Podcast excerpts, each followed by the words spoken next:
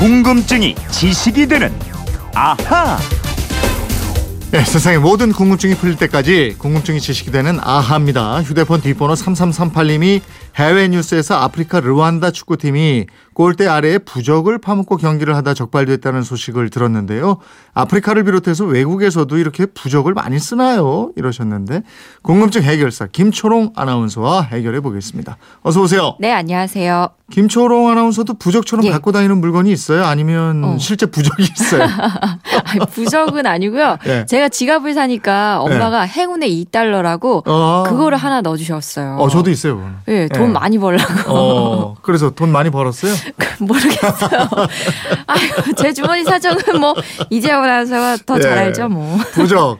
재앙을 예. 막고 복을 가져다 준다고 믿는 도구, 예. 종이, 뭐 이런 건데. 그렇습니다. 예. 그러니까 우리나라에서는 뭐 노란색이나 붉은색 종이에 글씨나 기호를 쓴 게 많고요.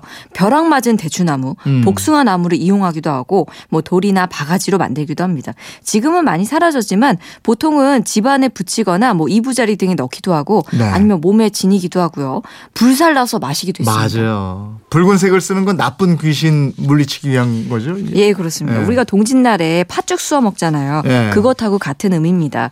밝은 그 붉은색이 밝음을 즉 태양을 상징하고 양기를 뜻한다고 여겨왔어요. 그래서 붉은색이 사악한 것을 물리치기 위한 용도나 주술 행위에 자주 이용이 됐는데 네. 부적도 같은 뜻에서 붉은색을 썼습니다. 음, 근데 이런 부적이 우리나라에만 있는 건 아니겠죠? 아유, 그럼요. 전 세계 곳곳에 다 있는 풍습입니다. 흥미롭게도 우리나라의 반대편에 살던 고대 멕시코의 아스텍 사람들이 손 모양의 붉은 무늬가 재앙으로부터 가정을 보호해 준다고 믿었어요. 네. 그래서 집 벽에다가 그 무늬를 그렸고요. 음. 과거에 그 에스키모라고 불리던 알래스카의 이누이트족 있죠. 네. 병이 난 아이의 영혼을 부적으로 치료하곤 했다고 합니다. 아니, 이걸 부적으로 어떻게 치료를 해요? 그러게요. 이 주술사가 병난 아이의 영혼에 관한 주문을 외워갖고 예. 부적을 만들고 그 부적을 자기의 주술용 가방 속에 보관합니다. 음. 이 가방 속에만 들어가면 그 아이의 영혼은 위험한 곳에서 벗어나 있게 된다고 믿었고요. 아. 또 중국인들 역시 노란 종이에 주문을 쓴 부적을 태운 다음에 그 재를 물에 타서 삼키곤 했습니다.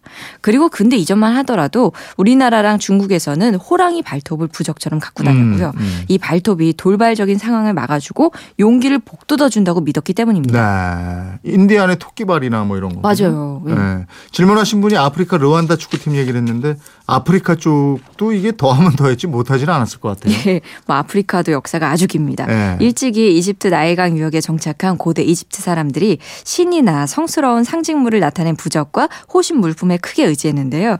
그렇게 하면 이승은 물론 저승에서도 복을 받을 수 있다고 믿었기 때문입니다. 네. 이쪽 사람들이 즐겨 지녔- 지녔던 부적들 가운데 하나가 풍뎅이였습니다. 풍뎅이요? 예. 오, 풍뎅이 모양의 반지도 있긴 있는 것 같은데. 맞아요, 맞아요. 그 고대 이집트 유물 보면은 예. 풍뎅이 반지 많이 나오는데요.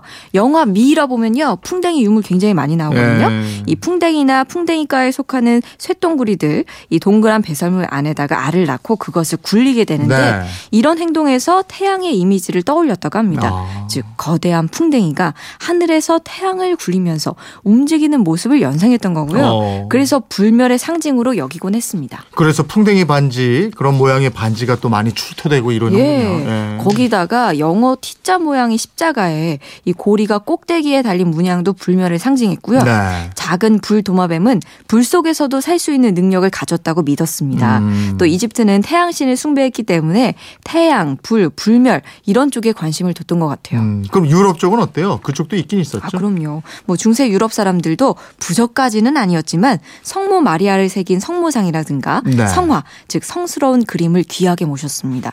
성화는 단순한 그림이 아니고요. 성스러운 물건이라서 신앙심이 깊은 사람은 이 그림을 보기만 해도 신령한 세계에 도달할 수 있다고 믿었고요. 네. 악령을 물리친다고 믿었기 때문에 뭐 집안은 물론이고 마국간, 마을 우물, 관공서 같은 곳에 성화를 걸어놨습니다. 음, 얘기를 듣고 보니까 과거에는 세계 곳곳에서 부적을 통해서 복을 기원하거나 또 나쁜 기운을 물리치려고 하고 이랬는데 네. 그러면 우리나라는 언제부터 이런 부적을 붙이기 시작하고 이랬어요? 예, 부적의 기원은 사실 밤이나 동굴에 주술적인 그림을 그리던 원시 시대로 거슬러 올라갑니다. 음. 우리나라에서 발견된 암각화 역시 확실한 것은 아직 밝혀지지 않았지만 네. 주술적인 목적을 지닌 것으로 추측되고 있고요.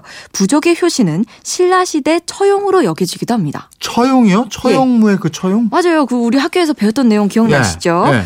처용설화 그 역기가 밤에 처용의 아내를 범하잖아요. 네. 그 사실을 안 처용이 화를 화가 나는데 네, 네. 화를 내지 않고 노래에 노래를 부르고 춤을 춥니다. 네. 그 모습을 보고 그 역기가 감복을 하게 되고요. 어. 그래서 처용의 화상 얼굴을 그려서 문에 붙인 곳에는 절대로 들어가지 않겠다고 약속을 합니다. 아. 이후에 신라 사람들은 역기를 물리치기 위해서 처용 화상을 그려서 문에 붙였다는 내용이 삼국 유사에 나옵니다. 그러면 그때부터 부적이 널리 퍼졌다고 볼 수 있겠군요. 예, 그렇습니다. 예. 또그 이후로 민간에는 무당이 쓰는 부적과 또 절에서 승려가 그리는 부적 등이 유행했습니다. 음. 조선 말기 동학혁명 때 궁울부라는 이름의 부적을 삶아 먹음 삶아 먹으면은 음. 총과 화살을 피할 수 있다 그래서 어허. 동학 농민군들이 이거를 막 다퉈가면서 먹기도 했대요. 네. 부적을 만들 때 쓰는 붉은색은 달개 피를 쓰거나 또 뿌릴 때가 많았다 그러네요. 어, 그 도깨비가 이걸 싫어하던데.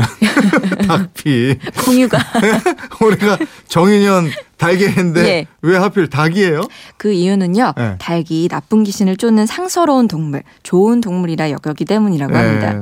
그리고 종이로 만드는 부정은 아니지만 박경리 선생이 쓴 소설 토지에 보면 하녀인 기녀가 포수에게 암요 생식기를 구해달라고 아. 부탁하는 장면이 나옵니다. 맞아. 그 토지에 그런 장면 나오죠. 예, 이 최참판댁 최치수를 유혹하고 아이를 낳아서 팔자를 고치겠다는 욕심에서 일종의 부적처럼 지니고 있으려고 했던 음. 거죠. 하지만 그 부적은 소용이 없었고 기녀의 꿈은 물거품이 됩니다. 네. 비싸게 부적 사서 뭐 붙였다 이런 얘기 가끔 듣는데 부적이 그렇게 효험이 있다면 노력할 필요가 없겠잖아요. 그죠? 예, 그럼요. 부적에 기대는 건 뭐 불안한 마음 그거는 좀 이렇게 어떻게 보완해 줄지 모르겠어요. 네. 나를 믿어야겠습니다. 해답은 부적이 아니라 나 자신에 있다는 것 기억하십시오. 알겠습니다. 암요. 3338님 궁금증 풀리셨나요? 덕분에 부적에 대한 지식 새롭게 알기도 했습니다. 선물 보내드리겠고요. 지금까지 궁금증이 지식이 되는 아하 김초롱 아나운서였습니다. 고맙습니다. 고맙습니다.